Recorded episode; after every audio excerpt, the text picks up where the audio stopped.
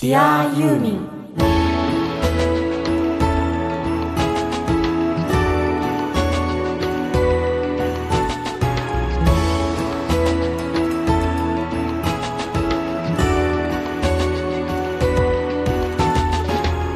こんにちは。ユーミンの作品は僕の人生を大きく変えました。音楽家の津田直人。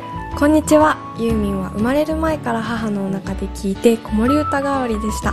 シンガーソングライターの井上美也です「Dear ユーミン」この番組は松任谷由実さんの熱狂的ファンもそこまでではないけど一応ファンという方でも松任谷由実さんの音楽を愛してやまないファンがファンのためにお届けする音楽番組です。パーソナリティはユーミンファンのあなたです。今週も出力 1W 日本一小さなラジオ局埼玉県朝霞市のスマイル FM から世界中のユーミンが大好きな全ての人にお届けします。あのーどうですか？うんうん。ジャコビニ ジャコビニ彗星あね昨日の夜結構ジャコビニ彗星見たくて夜遅くまで寝てたからああー眠いやって人もいるかもしれないけど僕らこれ収録してるのはまだジャコビニ彗星が流れるより何日も前なんでねね結果的に見えたのかどうかわからんんですけどね。ジャコビニ彗星って13年に1回しか見れないすごい貴重なものなんでしょしかも見れるっていう方があっても不発に終わったりだとか。でもさ見れる見れる見れる。ジャコビニ彗星まあ厳密に言うとジャコビニ彗星という名前のの、あまあ、流星群のことだけど、うんうん。見れると大騒ぎになったけどなんと見れなかったっていうのがん。大事件になったらしくて僕その頃中学生だから全然記憶ないんだけどそれが1972年じゃんそうなんか72年はそのアポロ11号がは月にその着陸したことで、うの宇宙に対するそのみんな注目してたんですよね。い関心があったわけだ。そうそう。だからあのジャコビニ彗星もそのノリで盛り上がってたんだけど、全く見えなかったからその日本の天文学会みたいなものがすごい非難を受けたっていう。なるほどねまあでも72年だからまだネットがそんなにね、うん。ない全然ないからよかったで。その頃ネットあったら大変だよいっぱい天文関係の人がさね。叩かれちゃって、うんうん。でも天体だからしょうがないじゃんそんな。ねある意味、うん。そうですね。未知ですからね。分かんないよそんなうんの予測したってね、うん。だってさ天気のさ予報とか予測のためにさ、使われるコンピューターが一番大変だって知ってるそうなの要するに天気の予測っていうのが一番複雑で大変だから、コンピューターものすごいのよ。みたいなのがあるからさそれしょうがないと思うんだけど見事にジャコビニ彗星のその流星群うん。なんか見えなかったみたいねっていうのが、うんそのまま歌になったのがジャコビニ彗星なわけでしょ。ねだから俺はこの曲大好きだからさ、うん。まあ、今日もこの後かけようと思うんだけど、うん。俺好きだから何回も聴いてたけどやっぱりちょっとその事実ちゃんとあの分かったんだけどさ、うん。要するに実は天文学会がさうん。叩かれちゃったぐらいに期待してたら全然流れ見れなかったっていうのがあったっていう72年俺知らなかったからさ、うん。それから何回も聴いてたのにイメージとして錯覚してたのは、うん。その柿の木揺れててさうん。ね？はいはいはい。でなんか見えなかったよと。うん。弟が言ったんだけど、うん。見えなかったっていうのが俺単純にほらあの日食月食でよくあるうん残念だなちょっと雲が多くてみたいな天気とか雲の関係で見えなかったんだと俺はずっと解釈してたよ、はいあの歌詞を、はいはいはいはいはい現実っていうか事実を知らんかったから,、うん。要はあれは本当に見えなかったってことだ。天気とか関係なくね。そうなんですかね。っていうことだよねこの資料を見るとさ書き方としては。うんうん。でなかったらその天文関係の人にね避難なんか行かないわけで。確かにね。だから要するにすごく期待したら全然流星群残念ながら見れませんでしたってことだと思うわけ、うんうんだから、まあ、歌になった。のかなうんと思いながら見れたとしたら、うん。その見れた人がその気持ちを抱きながら、うん。もし見れなかったとしたら残念今回もなしよもうどっちになったか分かんないままちょっとみんなでこの曲を味わいながらね聴いてみようかなって。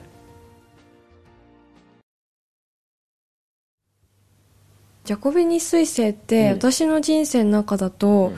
今年初めて意識したかもそそうそうそうそうそうそう。ジャコビニ彗星ってそのユーミンの曲中のだけのファンタジーぐらいに思ってたの。そしたらさあれででももうちょっと前にもあったんだよね。そうでも13年に一度だから自分の人生の中だとどっかあったんだね。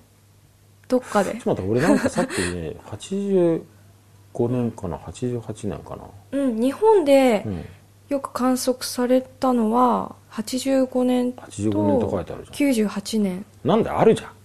あるけどジャコビニ彗星見えるとかさ全然その意識してなかったし聞いたこともなかったんだけど、なんか最近そのなんだろう宇宙ブームがまた来てるじゃないですか。えそうなの？なんか空があるとか。空え山があるみたいな空があるみたいな。そうそうそうそうそう。でなんかやたら友達と宇宙の話をしたりとか、宇宙についてのこう考えたりする機会が増えましたよね。ここ近年。そうなんだ。うん。あとほら六本木森美術館で今宇宙と芸術展ってやってるじゃない？はああんたなんかそういうの興味あるんだね。大好き。その宇宙に対するその未知。がその好奇心を呼ぶというか。ちょっと待って俺にあまり宇宙の話を語らせないでくれる？ね津田さんは宇宙の話が好きだもんね。そう語るようんうん。聞きたい聞きたい。あのねうん。宇宙っていう言葉で一番俺がワクワクすることは何かっていうと、うん。宇宙が一体どういうふうに出来上がってるのかっていうのは人間ではもうちょっと想像がつかないぐらいさ、うん。もう途方もないじゃない？うん。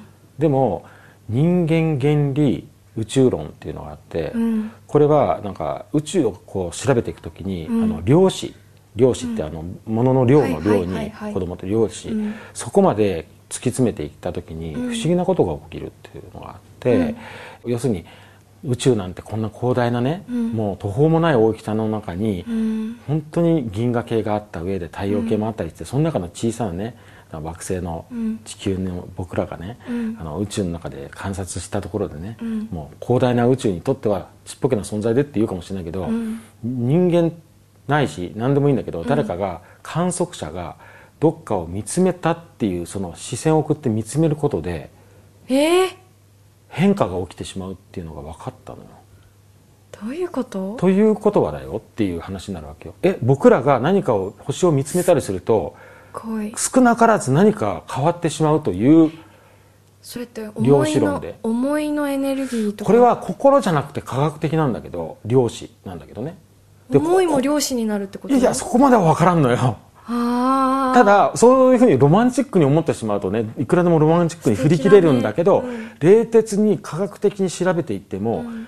観察者が見るという行為が、うん。その観察した向こう側に何らかの影響が起こりうるっていうのが証明されちゃったのがあってもう何年も前だ十何年も前だと思うんだけどそれによって宇宙論自体が大きく変革したりしたの。新しい考え方が生まれたりしたの。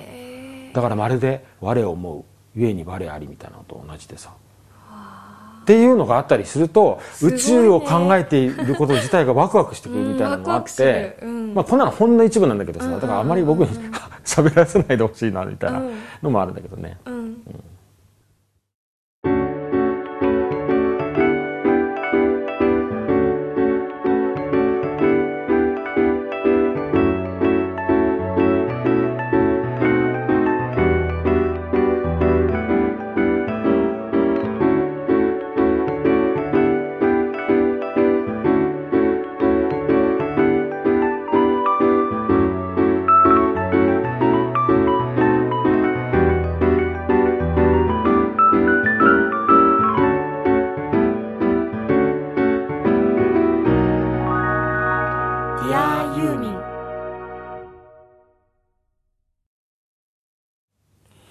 たまたま宇宙の話になってあんた空があるとかって言ってるけど、うんうんうんうん。あの今日のテーマがちゃんとあるですよ。はい。でいよいよ10月に入ったわけで、うん。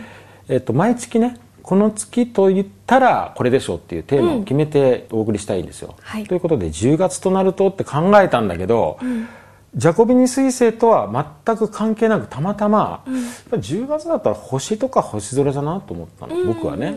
でそれでじゃあ星をテーマに考えようと思っていたらあちょうどジャコビニ彗星のね日だったなっていうことなんだけど、ん。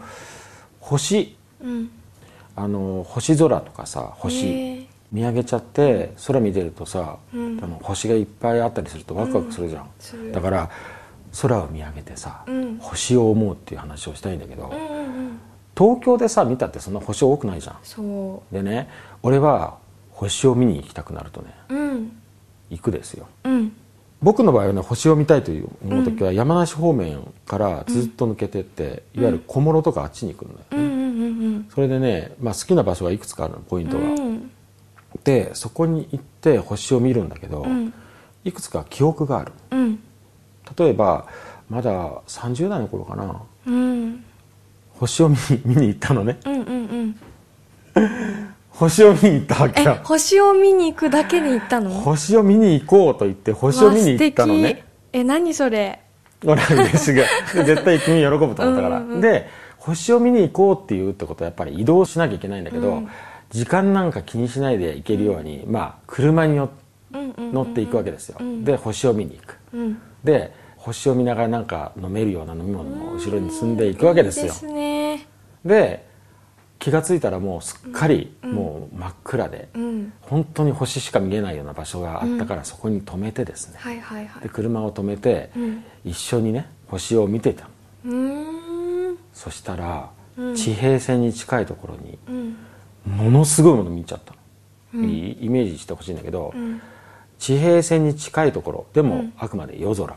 の右の方から左の方に向かってなんか白いものがギューって動いてあでアニメとかでさ例えば何、そのネズミを主人公にした有名なさアニメとかあるじゃない？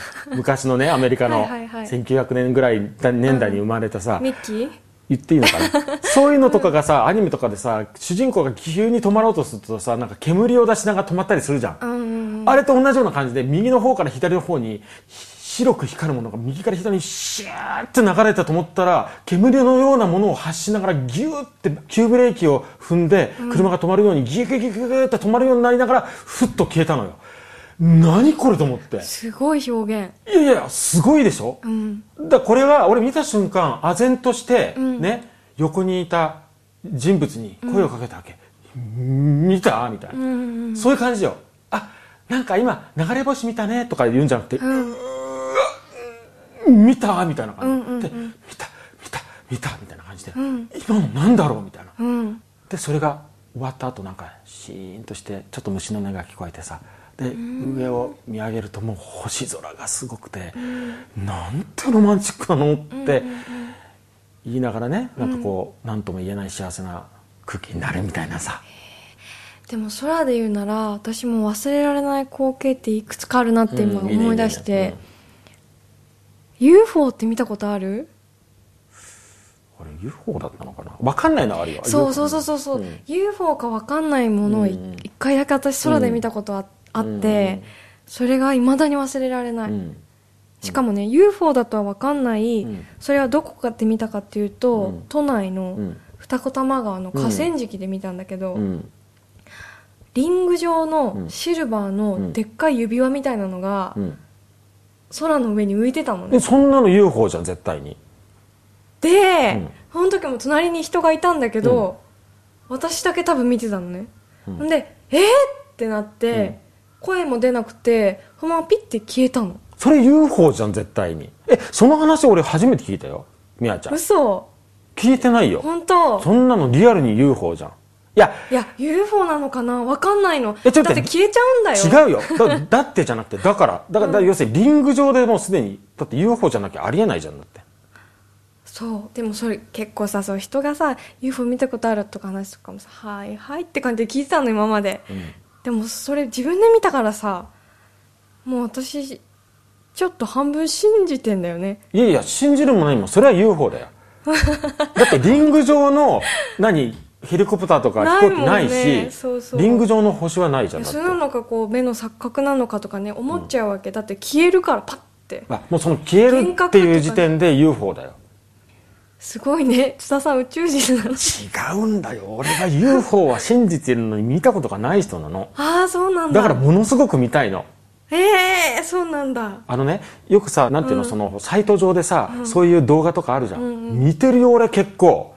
でも大体がっかりするのはこれ多分ね、ん。なんか式典のさ時にあげたその銀色の風船みたいなのがさ遠くの方で見えてるだけじゃんとかさなんとなくわかるのよ。あとこれ仕込みだなみたいな。とかね。だからいろいろ考えてさ宇宙のこと興味あるからさいろいろ調べたりとか時空の話とかもラジオでちょっとしたことあると思うけど、ん。そうすると、あれ宇宙人ってその記憶を消すとかも言うじゃんなんか。簡単に宇宙人ってよく言うってことは宇宙人宇宙人ってよく言うんだよ 結構あんた。だから信じてるのねいや私宇宙人なのかなとかふざけたこと自分がね。そう自分が宇宙人なのかなって結構考えちゃったことはあるよなんかさみやちゃんがよくたまにさう 自分宇宙人っていうその宇宙人って何のこと言ってんの？エイリアンのこと？わかんないけど、うん。なんだろうね。地球にとらわれない感じかな。そっちでしょあんた。あの自分の不思議ちゃんのことを宇宙人って言い方してたら宇宙人に失礼ですよあんた。あそっか、うん。そっかそっか。でちなみに俺がねうん若い頃うんうんうん。ロマンチックに見てしまって目撃してしまったそのすごい流れ星っていうのは、それもやっぱりね流星群の時だったみたいで、はいはいはい。そのまあジャコビニ彗星の流星群みたいなのとは違って、もっと確実に見えるやつの一つ、うん。ペルセウス座流星群。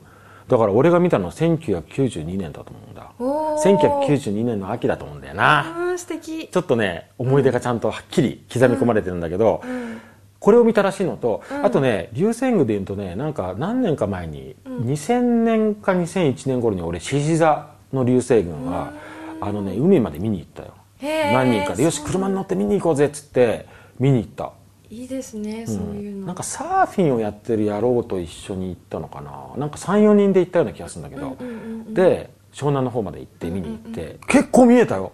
2000年とか2001年あたり、99年とかは結構見えた時みたいで、うん。ものすごく流れ星いくつも数えたわ、へえいいな全然ないですね。まあロマンチックな経験僕いっぱいしてるんで、うん、うん。あのロマンチックになりたかったら 話だけだったらいくらでもしてあげるわ。あでも私一個自慢話していい、まあいいよ自慢までしてください私が今まで見た、その星空の中で、中学生の時の修学旅行が、モンゴルだったんですよ珍しいね。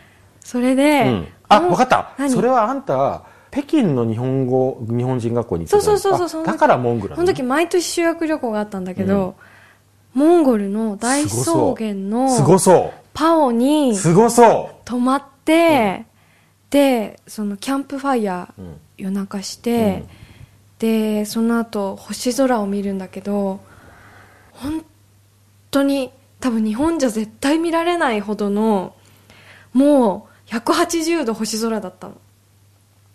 本当に泣きそうになった気持ちを覚えていてもうねもう星だらけなのね。何？てんてんてんてんてんてんてんてんてんてんてんてんてんみたいななんか黒の割合よりももう星もの割合も同じぐらいあるぐらい綺麗だったの羨ましいでずっと朝まで起きて朝になると大草原の向こうから朝日が昇ってきてもうやめてもう。で馬に乗って、うん。あの朝日めがけて、ずっと馬馬で進んでいくのみんなで。もうねあれほどの星空は今まで見たことがない。多分これからも見れないかもしれないっていうね星俺よく思うんだ空を見たけどすっごいいい経験してると思うあんた、うんうんうんうん。羨ましいもん。でしょ？待てよ待てよ待てよ待てよ。でも俺もね考えたら森ジビで見てるんだけどな。森ジビも全くね車がない星だあの島だったから。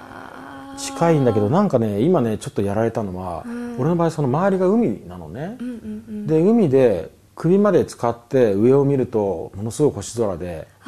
で一応そのスリランカの海域だから、うん。若干南なわけよ、うん。つまり赤道より若干南なわけ、つまり南半球だから星座がちょっと違うわけよ、うん。で南十字星も見たりするんだけど、えー、ああ天の川もものすごいはっきり見えたりするんだけど、それを俺はねいずれこのラジオで自慢げに話そうと思ったんだけど、うん。君のそっちの方がなんかしないけどすごいインパクトがあった。いやでもモルディブもいいですね。いやなんかが違う。何そのモンゴルのパオそして星空。やがて何夜明けとかなんか経験してるね、うん。もう鮮明に覚えてるもん。俺はね、うん。こういう星の話をするとまさにさ例えば俺だったらスリランカのね先にある、まあ、モルディブ諸島から見た星空とかさ、うん。でみやちゃんだったらそのモンゴルのはい。パオを出て瞬間に見える、うん。ものすごい星空だと思うわけ、天の川もはっきり見えて、でさっき言ったように俺は星見たくなったらやっぱり長野方面エリアにやっぱり行っちゃうみたいなことを言うことで分かる通り、星に関する話をしてる時にいつもなんとなく心の中にねなんかこうグレーな気持ちが湧き起こるの。それは何かっていうと僕東京タワーのそばに住んでるからさ、はいはいはい。要するにで夜の散歩とか好きだからよく行くわけよ、で一応ちょっとその芝生とかが広がったエリアがすぐそばにあるんでよくそこ散歩に行くんだけど、そこで広い芝生のねところに立って空見上げるわけよ、これはねちょっと星少ないんだ、どうしても都会はね、うん、なんかこうやっぱね小さい頃例えば、うん両親の実家にね、うん。夏休み行ったりすると夜ね空見上げるとものすごく星が多かったの、うんだから小さい頃の懐かしい幸せな思い出と星空があの一緒に記憶されちゃってるもんだから、どうしてもそういうなんかむ胸がキュンキュンするような星空っていう印象があって、うん。だから空見上げた瞬間にあ違うな星が少ないなみたいなのがあって、うん。それがさっき言ったちょっとグレーっていうかさちょっとさ、残念な気持ちになるわけ。とは言いつつ、うん。あの逆手にとってというか僕思うんだけど例えば今だったらさ、うん。ついこの間まで夏の大三角形がすごいよく見えた、はいはいはいはいでオリオン座とかすごい分かりやすいみたいなのがあって、うん。その季節ごとのね、これからだったらほらおあのオリオン座になっていくみたいなのあるじゃない、そういうなんていうのかなその季節ごとの代表的なものがん。逆に見つけやすいのよ東京みたいに星が少ないと、うん。他が見えないから、あー夏の大三角形冬の大三角形すぐ見つかるの。はいはいはいはいはい。これだけはいいかなと思ってで、俺がおすすめしたいのは、うん。その空があるまでなってる人たちはもう詳しいと思うんだけど、まだちょっとそういう意味ではちょっと星見てみようかなっていう人で東京エリアとか首都圏に住んでる人におすすめなのは、星座表とか、うん。星座のアプリとかあるのね最近、はいはいはいありますね。あるよね。知ってる知ってる。そういうので自分の住んでるところまず空を見上げて、うん。で首都圏都内に特に住んでる人たちあまり見えないんだけど、うん。その星座表を見るとあ本当は見えないけどこことこの間にこんなに星があるのかと思いながら見上げるのもなかなかねこれいいよ、うん。これをおすすめしたいわけよ。いいですね。いいでしょこれね？いいです。うん。だからロマンチックなもう星ばっかりっていう星空もいいんだけど、うん。星座に興味を持つと。はいはいはい。でなんかの代表的なのは東京は便利に見えますよみたいなところから見ると意外といいの。でしかもねサイトを探していくと、東京みたいに見えづらいところではこういうふうに星座が見えるっていうのもあったりするのよ。とねとリアルリアル本当にものすごく星の何輝きが強いものだけをこう書いてある星座もあるのよ。そういう星図っていうのかな、もあるのよ。それ見るとなんとなくああいつも見ている空に近いなみたいな。天の川なんか全然見えませんよみたいなそういうのがあったりするっていうね、そういうのがおすすめなのね僕はね。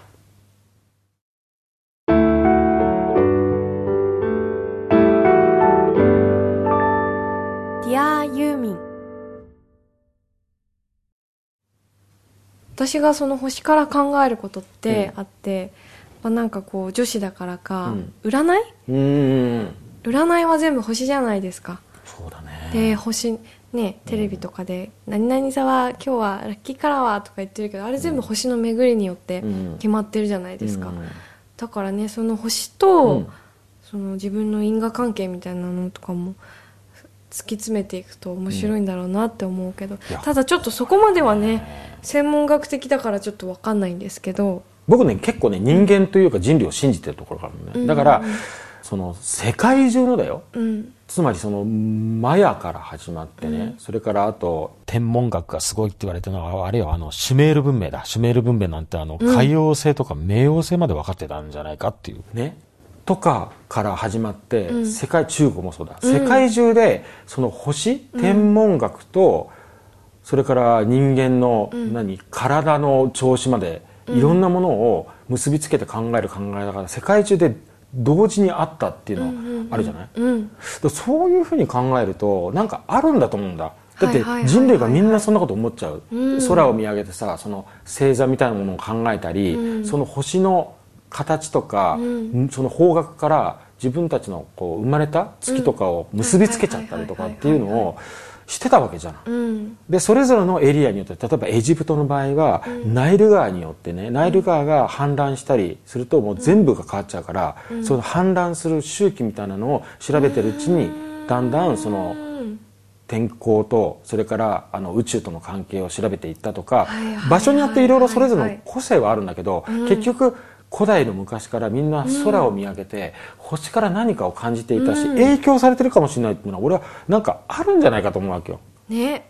だそれこそね今回の話題になってる、ジャコビニ彗星でもないけど、そのハレー彗星とか、うんうんもうそれこそ本当に十何世紀かの頃には、うん。ハレー彗星みたいなのを見た時にもそれによってあのね疫病が流行るとかっていう。あ流行病がみたいなのが流行ったりするかもしれないと思ってた人もいるぐらいでさ、うん。やっぱりなんか星天体が体とか我々の人類になんか影響するんじゃないかなって思うの、なんか俺自然だと思う。ーうん。でもじゃあその星座による性格の違いとかを信じてるかって僕全然信じてないんですけどね、だって俺の場合さサソリ座だからサソリ座って言うとさ しつこいでしょとか言われるからさ。えそういうのあるそんのなそんな星座で性格をなんかさ決めつけられたらあーでも私もなんか誕生日が一緒の人とかね、うん。たまにいたりとかして全然キャラクター違ったりするじゃないですか、いや全然似てないし。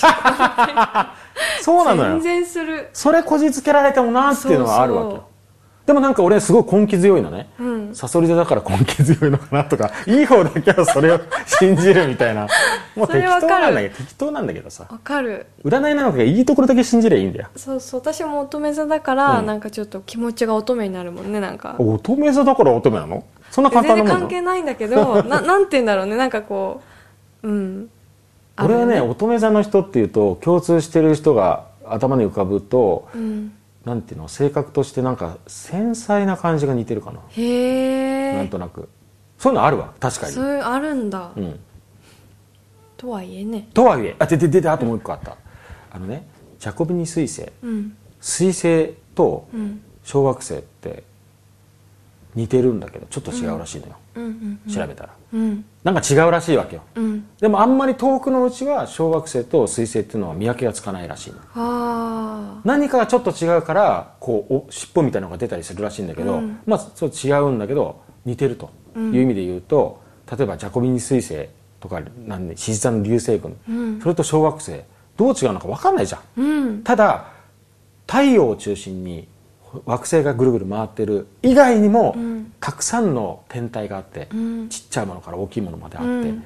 そのちっちゃいものがたまに地球の引力にわー引っ張り吸い寄せられると隕石になったりするんだけど、うん。小惑星といえばあんた、ね、僕は星の話をしたら止まらないのは、うん。僕星の王子様がもともと小学校の頃から大好きで、僕の人生のバイブルは星の王子様なわけですよ、ねよく聞きますね津田さんから星の王子様、うん、その星の王子様が住んでいたうん。天体がその星の王子様の本の中では、うん。B の612だ、うん。B の612が星の王子様が住んでいたところで、うん。それから旅をした時に、うん。325から330ぐらいの小惑星をこう旅するみたいなのがあるんだけどうん。うん。うん。うん。その B の612っていう小惑星がその俺調べたわけ。で調べたら面白いことが分かったの、うん。B の612っていう小惑星は存在するの、へえ。存在するんだけど、うん。星の王子様の本の中ではトルコの天文学者が一瞬見えて消えちゃったって書いてあるわけよ。だからどうなってるのかなと思ったら実は逆で、うん。えっ、とね割と最近、うん。あの発見された小惑星にうん。B612 っていう名前を逆に後からつけたんだって、素敵。だって考えたら星の王子様がさ旅する、あの小惑星っていうのは325から330なんだけどその325っていうのはやっぱりサンテグジュビリっていう星の王子様を書いた人は1900年生まれだから、発見されたのが1800年代後半に発見された小惑星のナンバーを振ってあるわけよ。王様の住んでいる小惑星とかさうんうんうんうんうぬぼれ屋が住んでるとか飲んだくれが住んでるとかあるじゃん実業家とか。あれ全部325から始まるんだけどやっぱり1800年代の後半に発見されたのがついてるわけ。はあで実は612っていうのは最近発見されて1980年代かなんかにさあの発見されてるから最近の惑星だからどういうことなのかなと思ったら、その小惑星に B612 っていう星の王様の番号を後でつけたらしいんだよね。めっちゃロマンティックだなと思って。すごい詳しい。いやだから、うん。その小惑星っていうのを聞いた瞬間に僕は星の王子様を思い出すっていう話なの、なるほど。だから、星の王子様の話もまたいずれしたいなと思って、うん。なんでかっていうと本当に好きなの。本当に好きなの。ね。しかも最近、ユーミンもね星の王子様の記事結構出てきますね。そうなのだからその話もね星と引っ掛けて星の王子様の話もさせて、うんうんうん。今度でいいから。うん。うん。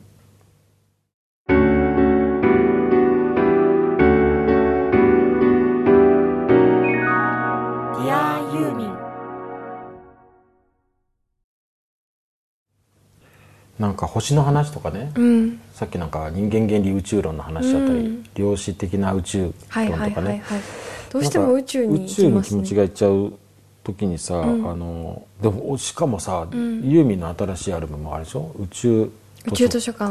でうん。宇宙って言葉が入ったりするんだけど、俺がねうん。その自分がそのものを生んだり作ったりするクリエイターで,、うん。で宇宙にどうしても気持ちがいっちゃうっていうことの関係性とか、うん。なんかユーミンの曲からもたまに宇宙を感じたりすることってね僕の中でつながってて、うんまずなんか物を生み出したり作ろうとした時に心が果てしなく自由になるのね、出ないとか埋めない感じがあって、うん。ぼ僕の場合はね、うん。でこういくらでも広がってくるとなると、うん。地球の日本の東京に住んでる自分がどんどん心広がっていくとやっぱ宇宙に行っちゃうってなって、あの限界がないとかさ、うん。制約がないとか自由ってなった時、うん。やっぱり心がたまによくじ宇宙まで飛んじゃうっていうのもあって、飛びますね。それは関係あるのかなと思うんだよな。そうですね、うんなんか宇宙のことをさ調べてたりとか、うん私はその夜中 YouTube とかと見てると、まあ果てしないわけですよ、うん。もうどこまでも謎だらけ、うん。で宇宙全体の中にいる自分を見るとまたじゃあなんで生きてるかとかそういううん。生と死とか、うん。そういうものに密接にまあ。こうつながってくるから、わかるわ。そことう、ん、なんかこう物を作ったり生んだりしようっていう気持ちが俺は完全に俺の中ではね。俺の中でなんかリンクしてて。そう。でその好奇心が自分を毎日生かしてるというか、うん。その謎があるから生きてる。難しい。生きてる原動力になるの。なる。そのうん。エネルギーなんでしょ、うん。俺は自然だと思うの。その、うん。みやちゃんのその気持ちっていうのは、うん、逆にね地球だけだったら生きれないの私 そのその言い方面白いわ。